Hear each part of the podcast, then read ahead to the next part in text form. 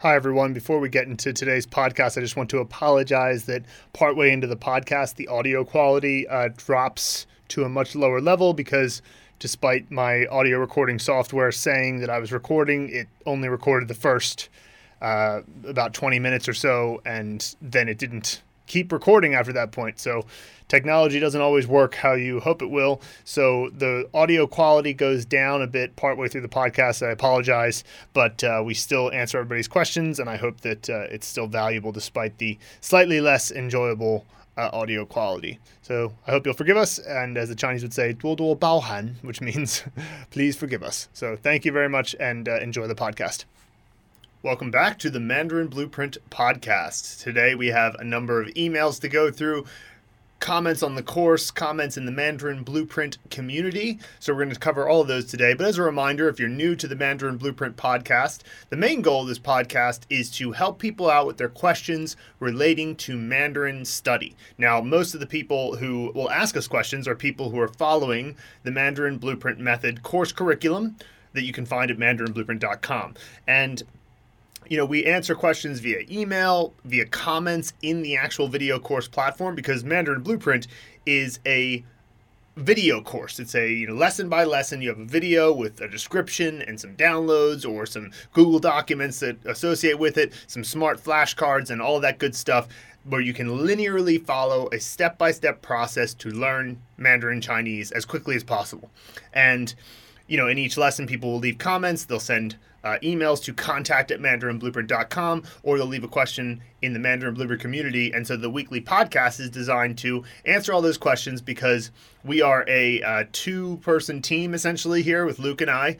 And we do have some people helping us out, but it's uh, mostly with things like video editing or helping us keep our website uh, technically running well since we're not uh, developers and things like that. But when it comes to the content of people's questions about Chinese, it's just Luke and I answering. So the best way for us to aggregate all those questions and answer them in one place is to do a podcast. So that's what the Mandarin Blueprint podcast is all about. This week we have some great questions that came in via email, and so we're going to jump right into those. And even if you're not a part of the Mandarin Blueprint Method course, I bet you'll find a lot of these quite useful. So the first email today comes from uh, James Lemacher, and he said, Thanks, Phil. I just signed up for lifetime access to the Mandarin Blueprint Method course. Lifetime access access is something that we don't really uh, advertise uh, too much publicly anymore. We just have an annual subscription and a monthly subscription. But if you're uh, up for spending $500, $499, you can get the lifetime access to the course, which essentially just means you'll have access to the course for forever, no matter how many iterations we make of it, whether it's uh, we decide to turn it into an app or turn it into some other form than it is now, you'll still get full access to it. And, uh, you know, considering that we can guarantee fluency and literacy in Mandarin so long as you do it every day, uh, small price to pay. I paid a lot more for that to go to my uh, university course. But anyway, so continuing here, he says, I have been studying Mandarin on and off, more off than on, for a while now but found that I was at a point where characters were absolutely going to be essential for me to move forward. So when I started reading about Mandarin Blueprint, I was excited to learn that you developed your methods because you reached the same conclusion. I certainly hope it won't be a quote unquote lifetime before I reached a useful level, but having an open ended subscription makes me feel more comfortable, sure. Plus, I'm pleased to be able to do uh, all I can to add my support for the work you have done to benefit all learners of Chinese. Best, Jim. So, uh, thanks so much, Jim. And I, you know, I think that everybody who studies Mandarin is going to eventually run into that realization. Whether you start not focusing on characters, like for example, Luke focused a lot on pronunciation at the beginning, which uh, you know he still benefits to from this day. That's like actually the right thing to do is to focus first on pronunciation, but very quickly get into characters. I I started characters right away just by luck. It was just that I had a, a roommate who was uh, learning Japanese, and he said, if you want to learn any East Asian language, you got to do characters first. So just luckily had a roommate who knew that. But my point just being that everybody's going to run into that realization eventually. They're going to realize, oh, if I learn this language without the characters, I hit a ceiling quite quickly. And it's only natural because, you know, the language only has 420 syllables. So how are you going to learn the language purely by audio if you've got so many homophones. There's so many sounds that sound so similar. And if you know the characters, it's funny how your brain distinguishes them because you could see two characters or two words that have the exact same uh, tone and have the exact same pronunciation, but when you hear it in the different context because you know the characters, it doesn't even occur to you that they're the same. But when you're only counting on audio, you go, well, that's the same exact sound, and how am I supposed to know that? And it can be very frustrating. So everybody eventually comes to that conclusion, and so we were trying to, with Mandarin Blueprint, trying to be like, hey, come to that conclusion uh, right off the bat, and then that way you'll um, make sure that you don't end up taking too many wrong paths. So that was uh, that was the um, question from James. Next, we have a very good email from Abigail, and she's been on the course for a while. She's taking it at a, a relatively slower pace because she only has a little bit of time per day to spend on Anki and or Anki and the course itself. And she has some questions that came up regarding Anki and regarding a couple of articles that she read that she found on Reddit. And this is a very interesting set of questions, and it's gonna this this email's kind of long, so I'll go in and out, but it's really fascinating stuff. I bet this stuff will apply to a lot of people. Okay, so Abigail says, Hi, Luke and Phil. You've said before you want feedback on the Mandarin Blueprint method, and I came across a really interesting article on one guy's frustrations in learning language using Anki this morning. The comments are worth reading too. It collates many people's experience of learning languages, and it made me reflect too. Encouragingly, he seems to have come to many of the same conclusions and methods that you have. Now, she um, leaves the links to these two articles. The one he called The Near Impossibility of Learning Languages, and the other he called uh, How I Use Anki to Learn Korean. Uh, so, this is a guy named Danny Crichton. So, the links to these articles are down below if you're interested he does go into a lot of interesting stuff in these articles, um, but I'll, I'll leave the focus of this response to what Abigail's saying. And you guys, if you're interested in what he was saying, uh, check out those articles. But one of the main things I will say about these articles is that uh, he didn't have the Mandarin blueprint method. So without the Mandarin, and I mean, he was also learning Korean, but he didn't have like the similar the Korean blueprint method that was kind of guiding him which way to go. So I guarantee you, there are probably a lot of his flashcards that were not the right flashcards to be focusing on, which can be discouraging. If you have too many flashcards in your Anki that are boring or unrelated to what you really need to learn, then it can be a bit frustrating. But Abigail also has some frustrating things that have come up with our flashcards, and that is really well worth addressing. So she says, Something else I've struggled with in Anki is synonyms. Maybe for some sentence cards, we need more than one gapped sentence to make it clearer which character slash word it is. I regularly Google the difference between certain characters and words and make a note of the rules. For example, 可是 and 但是, they both mean uh, but, but.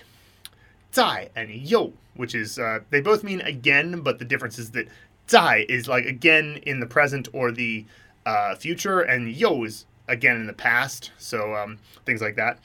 Die and du, which are present tense indicators, hi and ye, which both can mean also uh, or still. While st- hi will mean still, and they can mean also as well. Hayo, and then see, ling and zai, tong and yang, ji zhu and ji de, mei tian and tian tian, yi and yi xia, yi yang and xiang. So she's basically pointing out these are similar types of words. Sometimes they have different contexts. In some of these cases, they're definitely used in different contexts. Some of these cases, they are uh, just pure synonyms. Some of these cases, there's slight differences.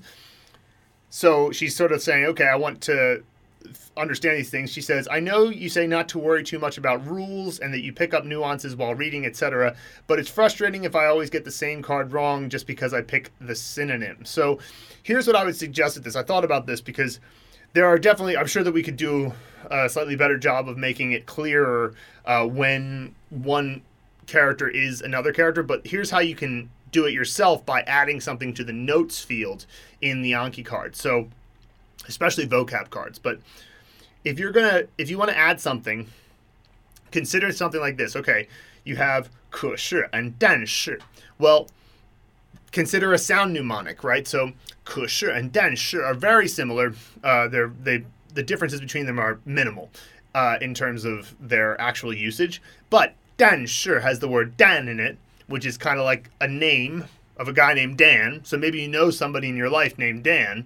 and so you could imagine that Dan being like, well, uh, you know, I was thinking this, but then this. And then you could kind of have that idea of that Dan that you know being involved in the flashcard in some way so you can make a distinction between Dan Shi and Ke. And to be honest, if you have a flashcard and you guess that it's Ke but it's really Dan Shi, you can just say that you got it right because they're both the same in that particular case.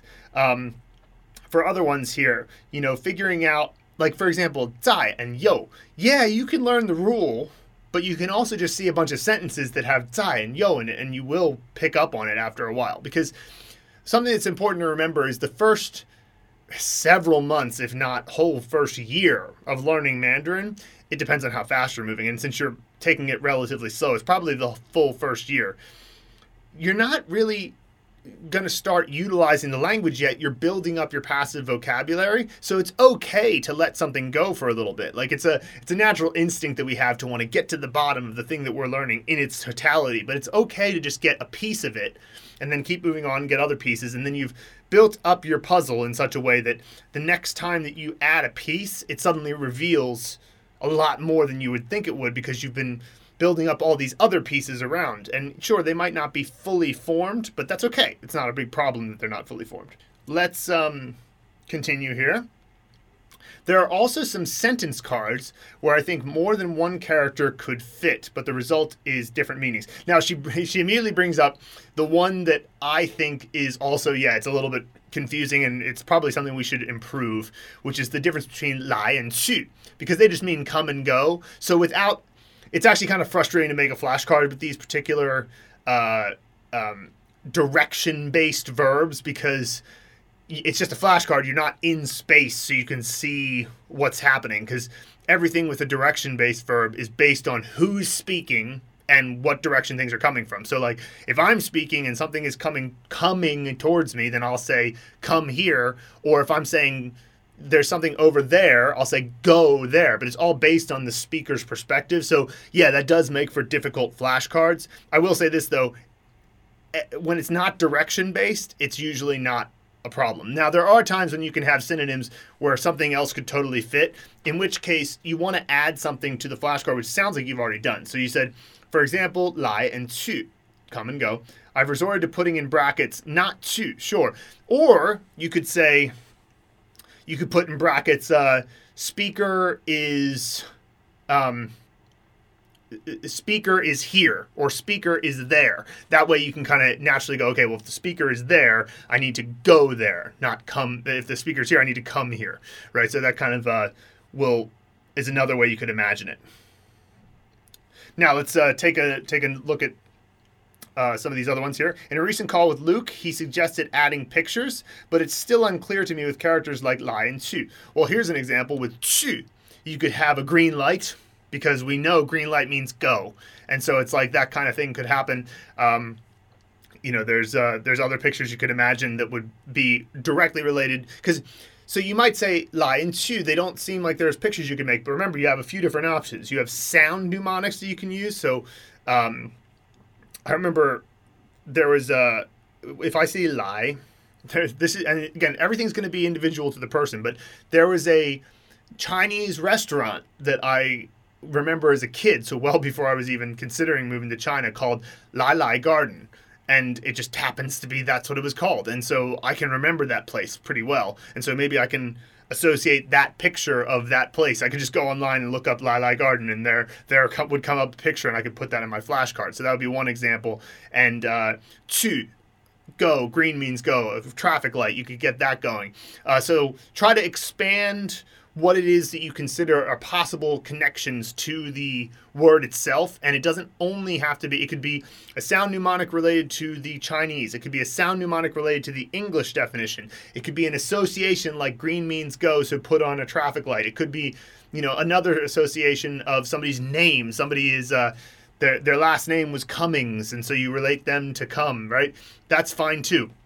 So there's all sorts of possibilities there. So just, you know, my general suggestion would be when you're looking for a picture, try to expand what the possible connections could be. Uh, okay, so let's continue.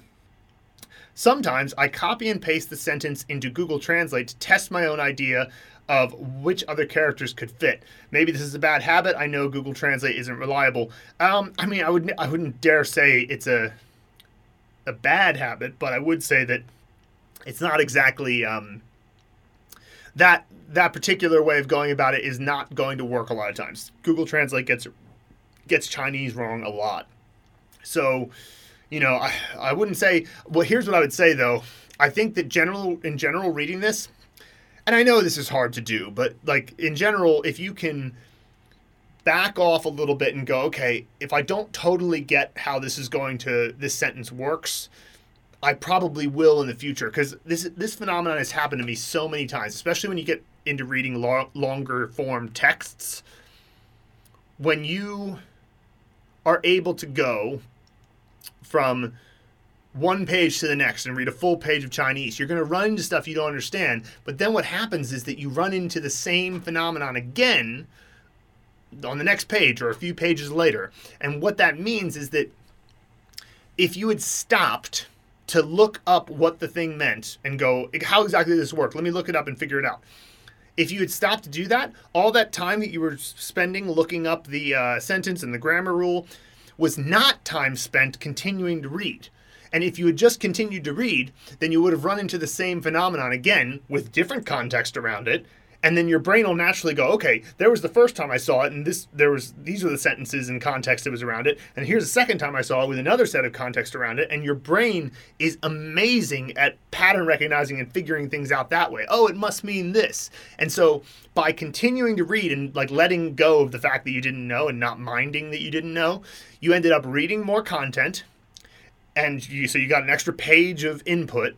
And then you ended up learning the original problem anyway so, which was the better route to go? Well, it was definitely the route of not stopping and looking something up. And trust me, I get that it's hard to do that. You want to know. We're, we're naturally curious. We're naturally like, why is it this way and why is it not that way? And I totally get it. But what I'm saying is that after all these years of, you know, spending time in that exact situation where you're like, well, wait a second how why is it like this here and why is it like that there? Especially with synonyms you know it's like oh why is it here? Uh, why here is it sure but here it's dan sure it's a natural uh, inclination to want to do that but here's an answer you can have to yourself. Well you can just say well maybe i'll find out if i keep reading.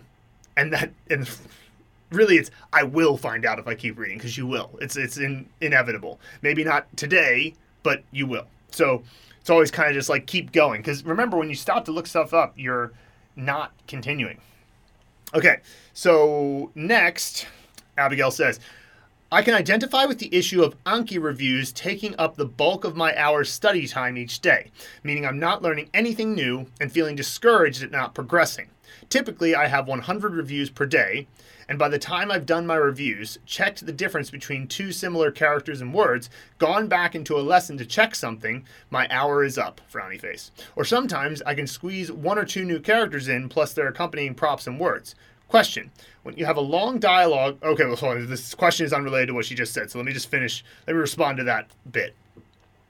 So, if Anki is taking up your whole hour of the day, you have to add less new content to it per day. So it is true that Anki can end up taking up a fair bit of time, but if you add fewer new cards to it, then it will start taking up less time. So suppose today all you did was focus on Anki. Well, that means you didn't add any new content to it, which means that tomorrow there will be a few less cards to review because you didn't add anything new. So by not adding anything new, you're not getting the you know, usually when you learn a new card, it comes up again the next day. So if you learn new cards, then your next day's reviews will be a bit higher than if you didn't learn new cards. So what you need to do is maybe for a few days, don't add anything new and just do Anki for that hour. And what will happen is Anki will stop taking a full hour.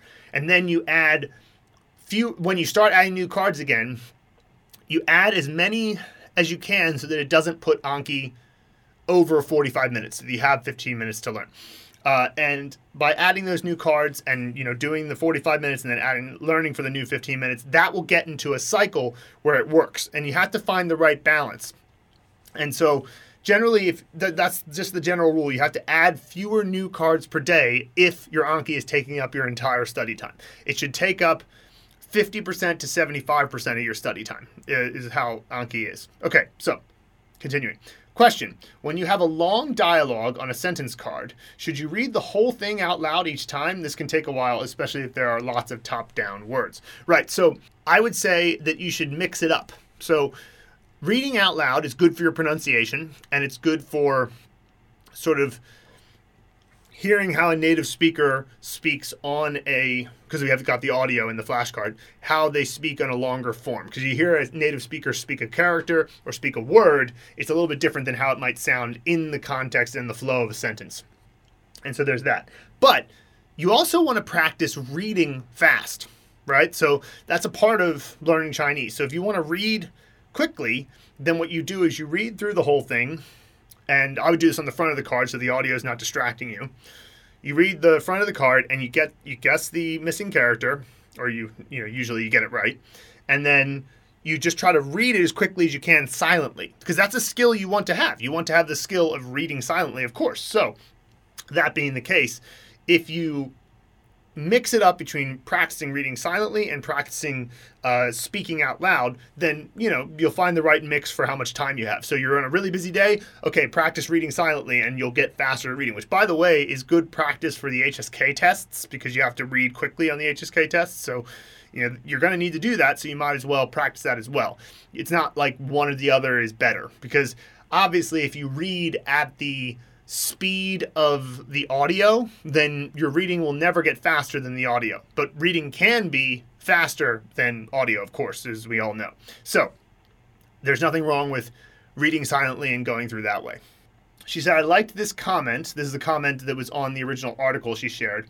Hopefully, it will motivate me to get through my flashcards faster rather than seeing them as the bulk of my study each day. She says, the comment says, but I never considered that quote unquote learning Chinese was equal to quote unquote doing flashcards. To me, doing flashcards doesn't count at all. I don't know why that person thinks that, but all right. It's like washing the dishes after cooking. Learning Chinese is something I do by reading books, talking, watching TV every day. Adding flashcards and repeating flashcards with an SRS uh, repetition system is just the best and most efficient way to remember those things that I learned. So she says this comment suggests another way of using Anki. Uh, and so let's let's go back to the original comment here. Uh, I consider doing flashcards to be learning Chinese because you don't learn something fully the first time you see it. So, like, you can imagine you're going through the Mandarin Blueprint Method and you hit a new lesson. Well, that's the first time that you see something. And it's okay that you don't 100% acquire it the first time you see it because you've got Anki that will show it to you a second and a third and a fourth and a fifth time over a period of days or weeks. And by so it's kind of like that is the learning process because to learn something properly and acquire it properly, you have to see it 10 to 20 times, maybe sometimes even 30 times if it's a little bit harder for you. And so Anki automatically puts it into that system. So this idea of doing flashcards is not learning Chinese, but it's like washing the dishes. I don't know. I mean, I I get that it's reviewing something you already initially saw, and you always have to initially see it in the actual course. But that doesn't mean that you're not still learning when you're reviewing it. So I would say that um, that learning doing the flashcards is still learning Chinese. Um, but I do get the idea that the flashcards eventually should give way to a lot more reading, a lot more watching TV, a lot more you know doing things that are in the realm of interacting with the language straight up. But that takes a while to get to, so the flashcards are your best way until you get there. Now, there's another comment where she says, This comment suggests another way of using Anki. What do you think? This person says, For my Chinese studies, I have a few thousand flashcards in another system, but working through them every day feels so dull. So dull that I also quit years ago. Now I restarted with Anki, but instead of entering words, I use audio snippets from an online podcast database and complement self recorded English translation. So while driving my car to work, I can have Anki play my English audio to me, and then I can say the phrase in Chinese. If I want to, I can check the Chinese audio. I can also then replay the Chinese audio listening for the correct tones or take my time to play around with the words, forming different sentences. I mean, I think that's a really cool idea. Uh, it seems a bit labor inten- labor intensive. You know, you gotta. Um, oh, sorry. There's another couple points to this uh, this comment. This person says, "I found this much more engaging than studying only words." Uh, way more efficient in improving my ability to form sentences and more efficient in actually retaining the vocabulary. So, this is an interesting one. Um, you know, it's like pure audio is definitely worth doing and i like the idea of having the you know sort of english and chinese together it's kind of a sort of pimsleur glossika-esque way of doing uh, the spoken side of the language and i think that that's all fine. Um, i certainly don't have any problem with that idea. It sounds labor intensive to build up though you know like so you would have to go through a um, you know podcast and find the audio and and put it together that way. But you know if that's the thing you want to do at some point that's perfectly reasonable. I think that you know um, uh, this is obviously something that's somewhat relevant to this person because they're driving to work and they have that time in the car and they don't want to be reading their phone while they're uh, in the car obviously so that makes sense and so i would say that um, that's an interesting idea, and I would encourage you to try it if you want. I don't think that it's absolutely necessary, and obviously, it's not something that is uh, helping you too much with your reading. But when it comes to listening and speaking, I'm sure that that could be very helpful. So, finally, uh, Abigail finishes by saying, But I'm still loving the course. Thank you so much for all you do.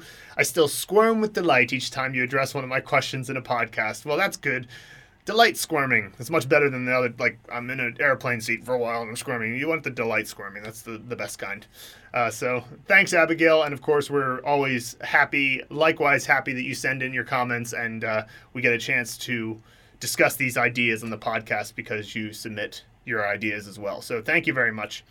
Um, so I love that. I love that email. It's very interesting stuff. Remember, there are a million different ways that you can iterate on learning Chinese, and the the Mandarin Blueprint method is like a um, it's like a structure and a, a skeleton that's robust and has and there's a lot of meat on the skeleton as well. It's like we have a lot of sentences, we have a lot of longer form stories, we have a lot of audio, native audio, and there's a lot of great stuff. But on almost every level, you can iterate out into other ideas as well, whether it be this audio uh, idea that the person submitted, and you can make sure that you add in different pictures or elements from your life. There's so much iteration possible and you just keep following the structure of the Mandarin Blueprint method. And sure, you can tangent off into this and that and these other things that work for you personally at any point. But I would still recommend keeping the structure in place, and then you're going to smash it as you go forward. Next, we have a submission from William Edmedes in the Mandarin Blueprint Community Forum, where he says, Hey everyone, don't know if this makes any sense, but does anyone else feel that every time you read Chinese sentences, especially Anki reviews, it kind of feels like you're gaining XP, which I, I assume is a video game uh, reference, and then eventually leveling up your Chinese fluency?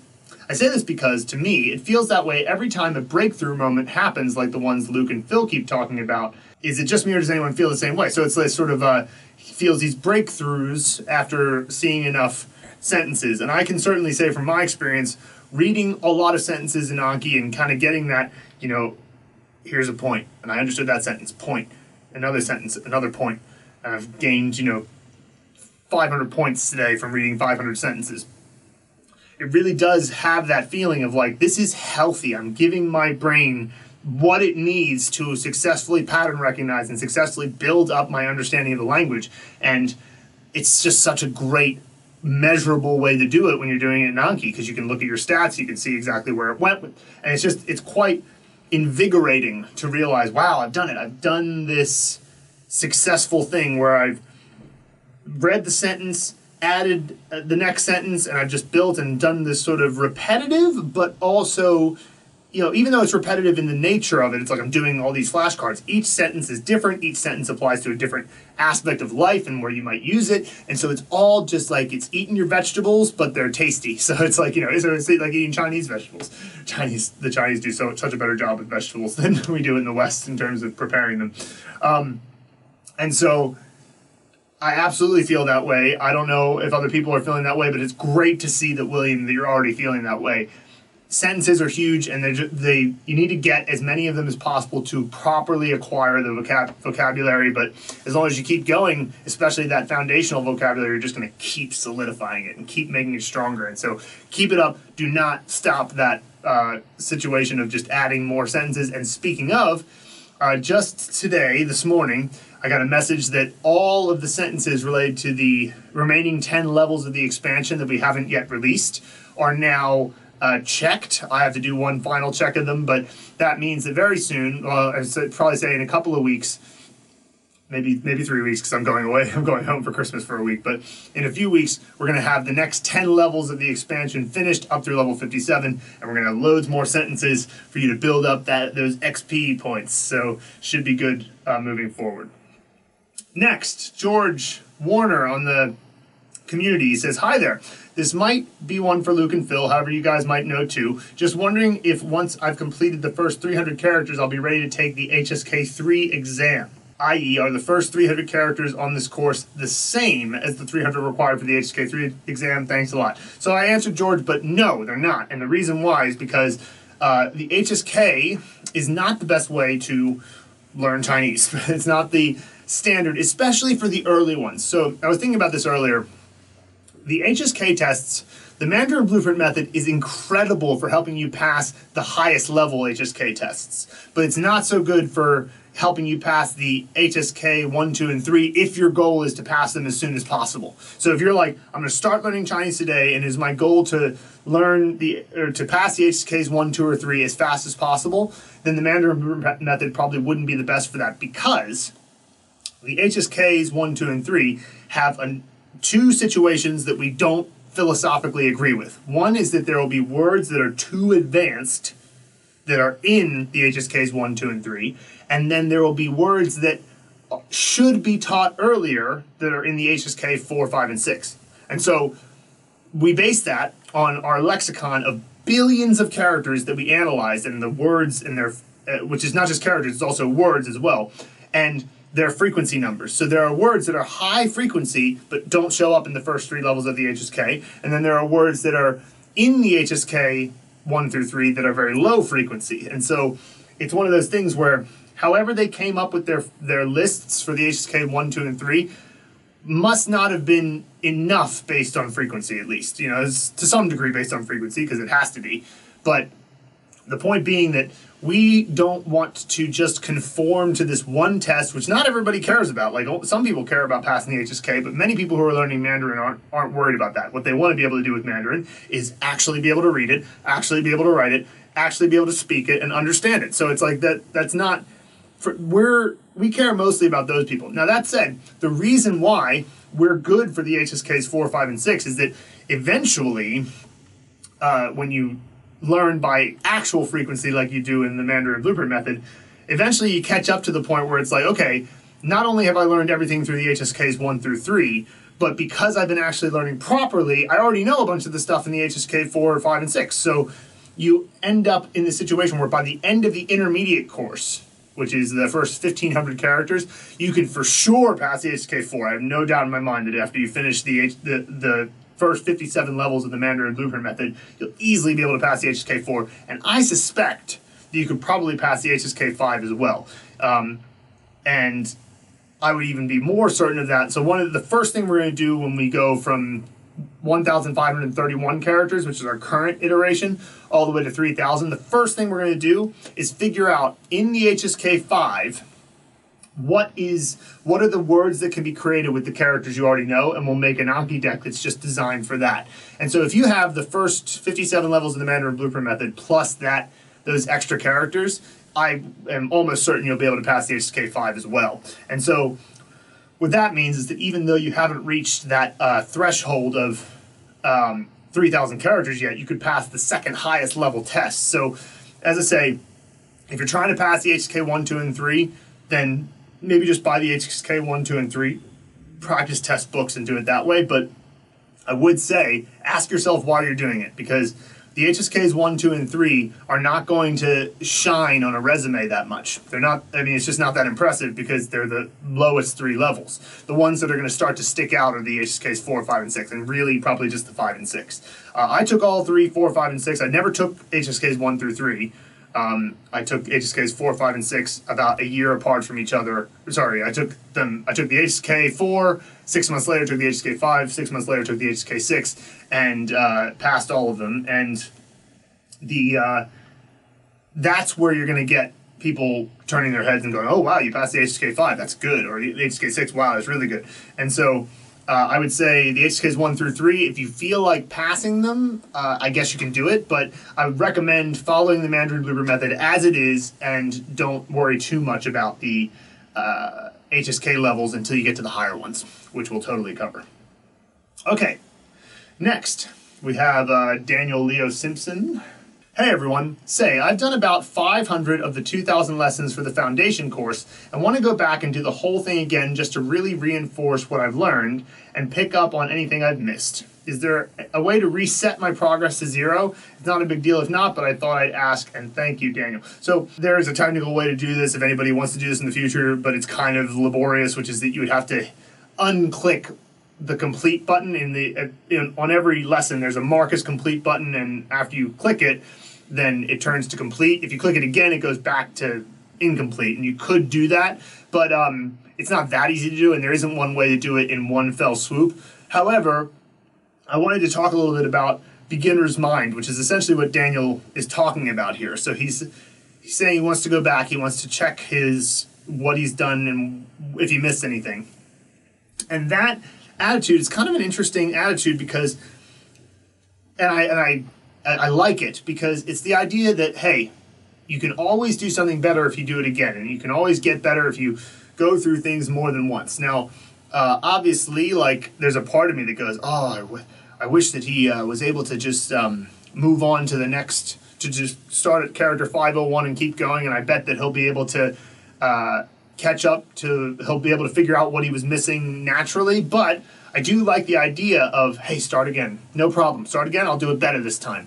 Like this sort of like good attitude of like, oh, something has happened. Like I, I didn't study for a while and now I'm going to go back. Good. I'll be better this time. And there's sort of that Jocko Willink, uh, no matter what happens, find the good in it type of uh, attitude. And I like that.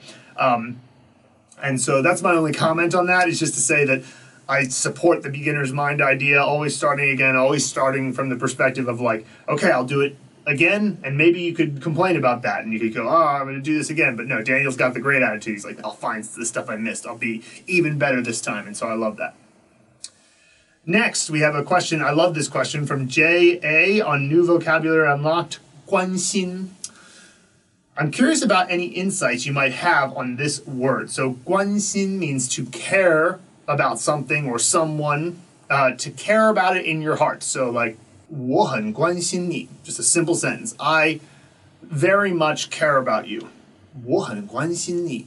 That is a sentence that uh, is grammatically correct, but he's asking about the definition of this word because of the two characters. So he says the first character, guan, means closed, locked up, shut down. These are the meanings that it has.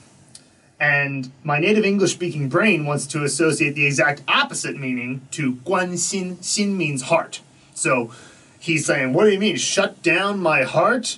How does that mean to care, right? Maybe there's some cultural perspective that makes connotation clear, or maybe there's an ancient, no longer used meaning for guan in this case. Not vital for continuing the Mandarin Blueprint method, of course, just a personal fascination with etymology. So here's what's cool about learning the language properly.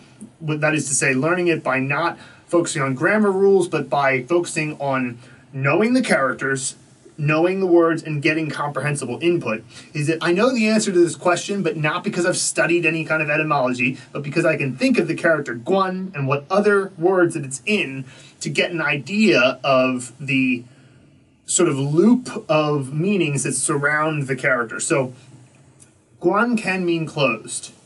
Like you, uh, a store closes at the end of the night, they'll say guan men close door. Guan men, we've closed for the day as a business and it can literally mean close the door. And So you say, okay, well, that seems like you're closing down something. And if you care about something, are you really closing down your heart? No, you're opening your heart because you care, right? And um, but here's why I it still means care. So another word that guan is in is guanxi.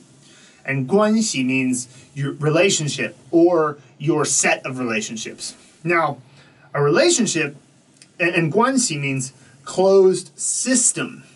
Now, why would closed system mean relationship? Well, if you think about it, you don't tell everybody everything about your life. You don't say like you don't walk up to a stranger and say like, "Hey, I've been really having a really hard time lately. I've been kind of depressed, and you know, I, it would just be way too much information to give somebody who's not a part of the closed system." You're basically saying only some. Th- this is a, uh, exclusive club. This system of people who are allowed to have a relationship with me, right? And so that idea of the closed system is actually the relationship, and it's like, okay, you can enter the system, but if you get into the system, you're you're included in the club. You got you got included in the exclusive club. So not everybody can get in, otherwise the word loses all its meaning. And similarly, when you ex, when you guanxin someone, you're saying you're one of the people who gets inside my heart, which isn't open to everyone, right? It's open to the people who I care about. So you get to be in that closed system within my heart, guanxin. And that's just one of the beautiful things about learning another language is that it just naturally causes you to think in a way that is not necessarily on the face of it obvious. Like you could think of these things in English and surround the concepts of like, well, what is a relationship really? Well, it's kind of a closed system of uh, people who are allowed to kind of um, interact with you. And what does it mean to to care about somebody? Well, it's that they get to enter your heart, and that's a closed system of of who gets to be involved. Like maybe you open the door to it, but it's like you're not it's not everybody can just be involved. Well, yeah, you can think of that, but does it show it on the face of it like it does in Chinese? That's so glorious about learning this language is you get to see concepts that you've thought about your entire life. You've thought about them for years and years, but you've never looked at them with this exact same lens or this exact same perspective that is literally right on the face of the characters. And that's what's so beautiful about uh, grow, go, growing through the language and actually thinking about it based on the way that they present concepts. And that's so cool. It's one of the best things about Mandarin. So I hope that helps, Jay. Next, we have Tyson Hoffman on Pick a Prop for T. It's kind of related this type of question. Phil gives many ideas for gas, but the previous video with Luke had T described as air. I know that it can mean both, but it's a bit of a misdirect, right? Well, it, it's kind of tough to say, right? Because if a character has more than one definition, then you know, because we say air and gas, and in English we'll make a distinction between those two concepts. But maybe Chinese doesn't make as much of a distinction between those two concepts. Maybe it sort of says, well, like air and gas, they're kind of the same thing, so, you know, we'll just use the same character for both. And so sometimes English is more precise, sometimes Chinese is more precise, and makes this, makes more distinctions than English does between different concepts. But it's not like the amount of distinctions you can make about something are.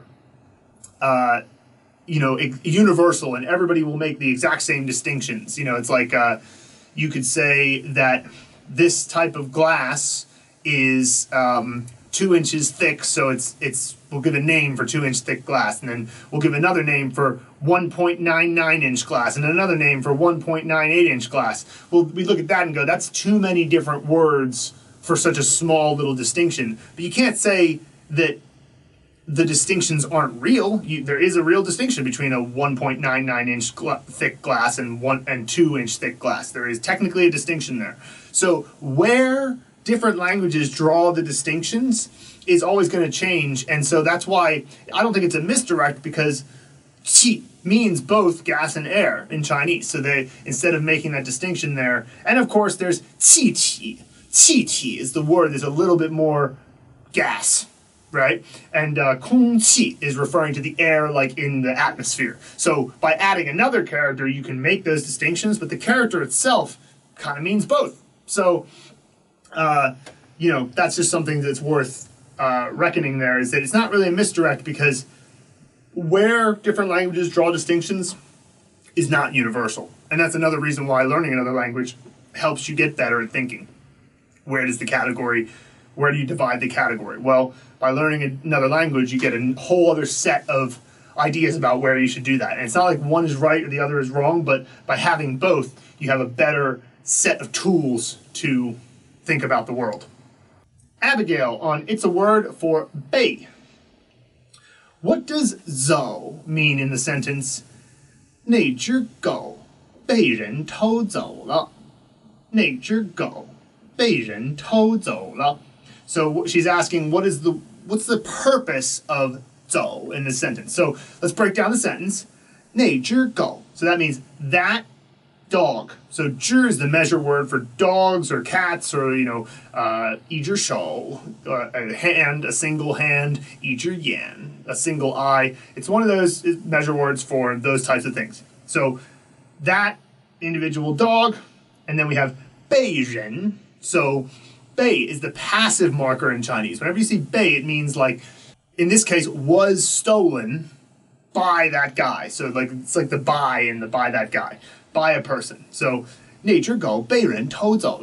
So that that dog by a person to zola. To means to steal, and then she's asking what's the zo, and then the le in the final part of the sentence just means it's it's happened. It's a completed action, right? well, the Zol is the resultive complement in for the verb to. So to is the verb meaning to steal, and the result is zola. It's gone. It's left. It's been.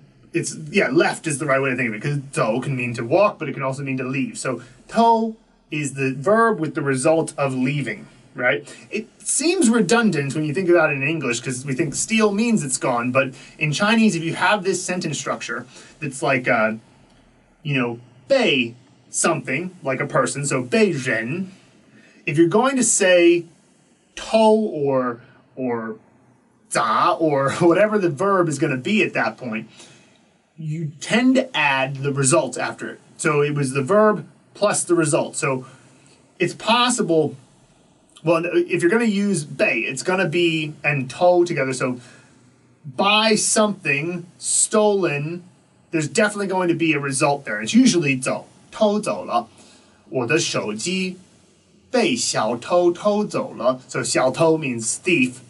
被小偷偷走了. So it was stolen by the thief, right? Or 被人偷走了 is uh, stolen by the person. So the zo is just a resultive complement. It's kind of interesting how that works. You'll see the same thing with the ba. Uh, the ba ziju, which is using the character ba to move an object in front of the verb. But if you move the object in front of the verb, like wo ba beizi. So I took a uh, I took a glass wo ba beizi da sui le. So sui means to shatter. So da with the result of sui, which means to shatter. And that's kind of one of those things that the ba which is more like an active thing to do. It's like, I took the glass and I shattered it, and I hit it with the result of shattering. And then bei, which is more like a, thing that passively happened, like beijing tozo. Now, it's not something you did, it's something you're describing that somebody else did. And the, the point is that the subject of the sentence, the dog, was the uh, victim of a, it was the passive victim of an event that happened. Um, but either way, though, the verb ends up having a result. I mean, that's kind of a, an interesting way to look at it. Okay, Abigail, another question. She says, um, what does 一起来 add to the phrase 今天我们一起来看一下? Can the phrase make sense without it? So Let's break down the sentence again. 今天, that's today. 我们, that's a subject. Us. So today, us. And then she's saying, why do we even need 一起来? Why can't we just say 今天我们来看一下? Right? Why do we need 一起?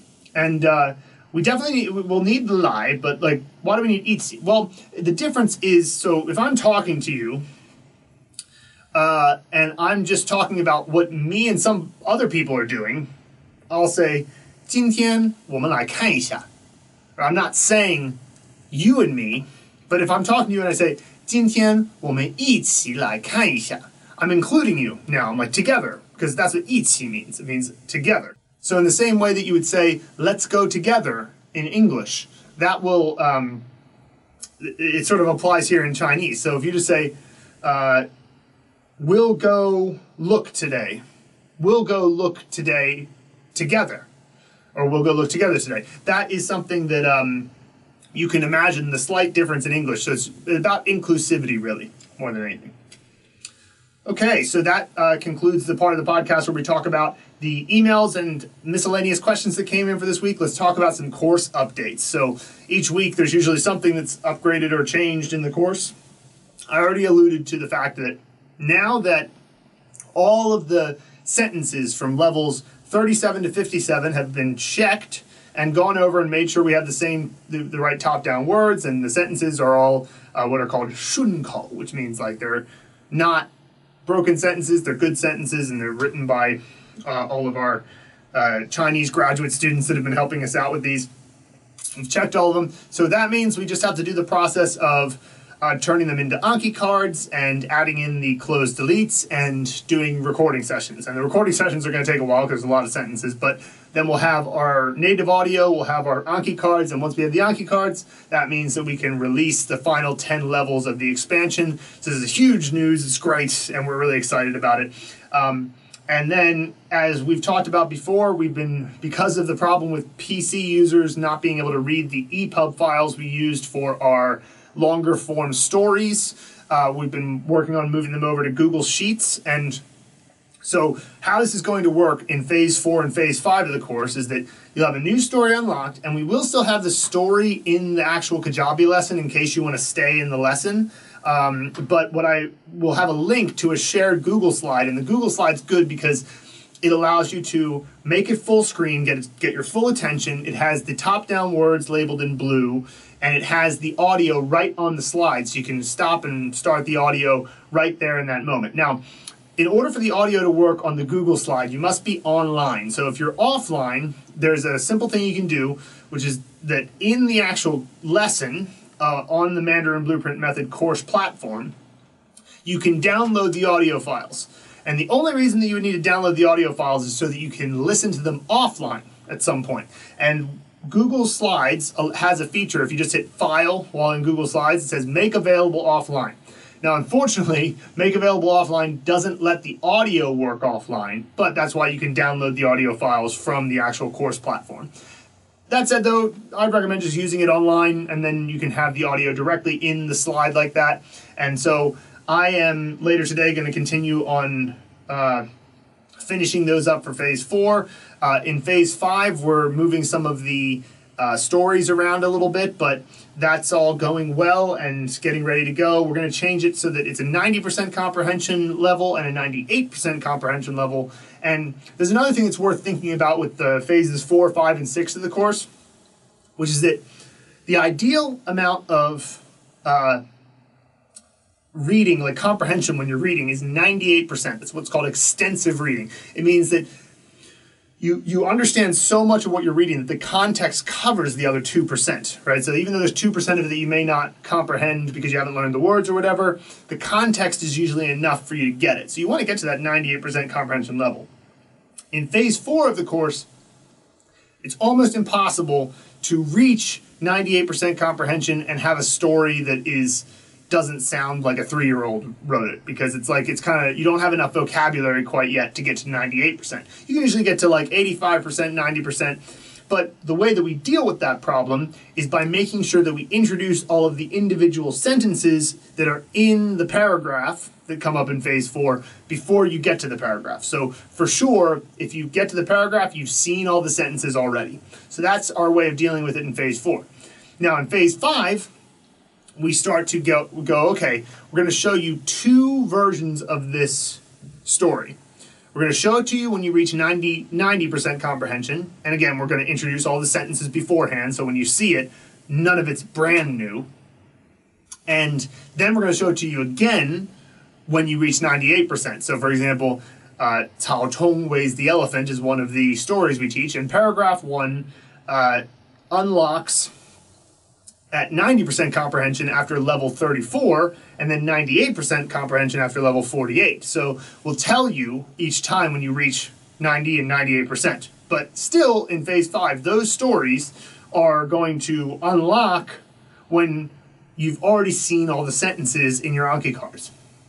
Now phase 6 when we add in the 100 or so stories that our graduate students have written there which we're still analyzing and still not in the course yet, but those we're not going to give you the sentences beforehand, but we're also not going to uh, show them to you until you're already at 98%. And this is very much like real life, because it's not like when you read an article in the New York Times, in the Chinese version of the New York Times, that you're going to have read all the sentences before you reach the article. But when you know enough Chinese, you might know 98% of it, and that's how it works. Like, that's how you want to actually interact with the Chinese. So, when we get into phase six of the course and the, the intermediate uh, course, when you have a new story unlock, it's going to unlock at 98% specifically. And so that's uh, going to be great for you. So it's like a phase four, phase five, phase six. You keep improving to the point where you just see something brand new but you're seeing it when you have 98% understanding.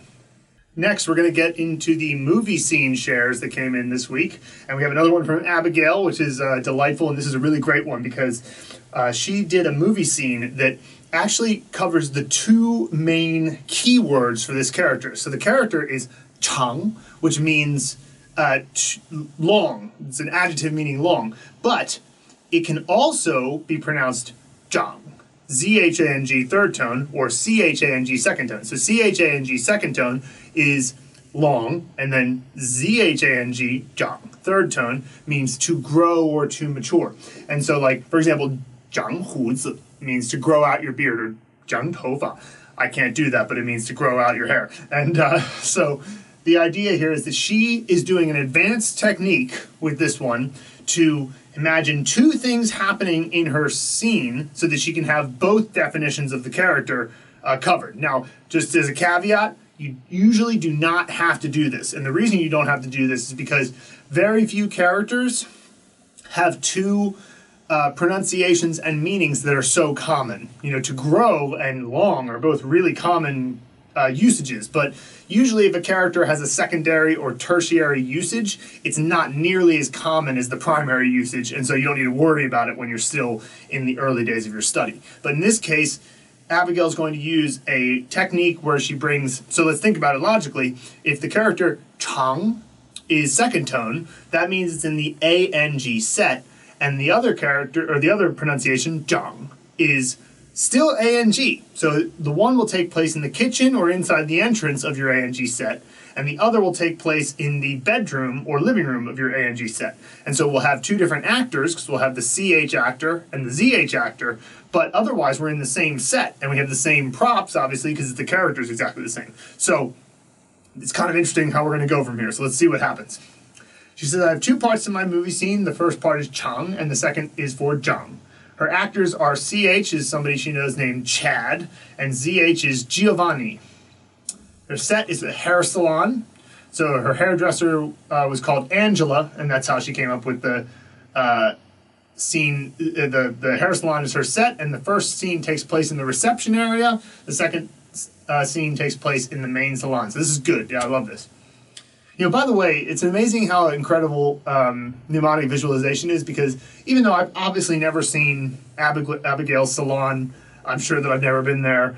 Uh, I immediately, without even thinking about it, started imagining this salon that my mom used to take me to when she would get her hair done uh, when I was a kid, and I would wait in the waiting room for her and see her in the main salon. And I just started thinking about that automatically. So isn't that kind of cool how like mnemonic visualization it just happens? It doesn't even doesn't even take too much effort. Anyway, so let's get into the scene. Chad is very proud of his long hair, so he wants to make sure the hair salon won't make a mess of it. But as he tries to make an appointment in the reception, he sees people ice skating on the ceiling. Nice. That's one of the props. He tries to back out, but they're pulling him back with a hook, like the lonely Goatherd scene from The Sound of Music. Oh, okay. Oh, yeah, yeah is it goat, goat herd? Yeah, the lonely goat herd scene from the Sound of Music. Luckily, he has a sonic screwdriver and manages to free himself and runs away as fast as he can. Great. So it's got all the three uh, props in it, and he's the focus is on long hair, which is a great keyword connection. I mean, like the difference between long and short hair is like such a, especially when a guy has long hair, it's like a feature of uh, the guy that you tend to notice. Chad spots, so let's continue on to the second part of the scene. Chad spots Giovanni in the salon and amazed is amazed at how much his hair has grown. Oh, I love it because it's like long hair and hair growing. You've got the connection to the two meanings of the character. So Chad spots Giovanni in the salon is amazed how much his hair has grown, so he decides to trust them and walks back in to make an appointment. So yeah, so this is this is a great scene. You only need the props for one bit of it because the two rooms are connected. You got Chad and Giovanni to represent the two uh, different initials that this has, and they're in the different rooms to represent the two different tones that it has. And we're talking about length and growth, so you got the two meanings of it. Excellent. This is fantastic stuff, and so. Uh, well done, Abigail, and that's going to be a very helpful scene to a lot of people moving forward, I'm sure. Next, we have Derek Huang on Make a Movie for Jan. Had Jackie Chan in the bathroom of in my house occupying the washroom, uh, stirring the mouth of the toilet and its contents with a massive magic wand or stick. Right, great. So uh, the character Zhan means occupy, and so Jackie Chan, sure, is in the washroom because it's fourth tone. Stirring the mouth of the toilet, right, the mouth of the toilet. So what I would do here uh, so the massive, massive magic wand and stick is the upper component, and the mouth of the toilet is the lower component. And the toilet is in the bathroom anyway. So the way you make mouth clearer is just make sure that when you're saying the mouth of the toilet, that it's like as if the mouth of the toilet was actually a human mouth of some sort, or the Rolling Stones mouth, or whatever it is. But it's just in, instead of looking down into a toilet as it's just a big old open mouth. Gross, I know, but then again, gross is part of what makes uh, a good scene sometimes. Excellent stuff. Jeffrey Herzog on Make a Movie for Tom, so early in the course.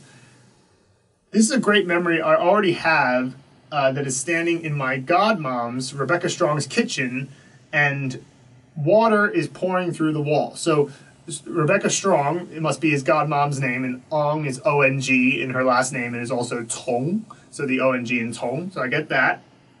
And uh, kitchen for second tone. I'm trying to find out where it's coming from in my scene, Jesus Christ, okay, so Christ is the representation of C. Jesus Christ is standing in the kitchen and water is spraying from the kitchen wall.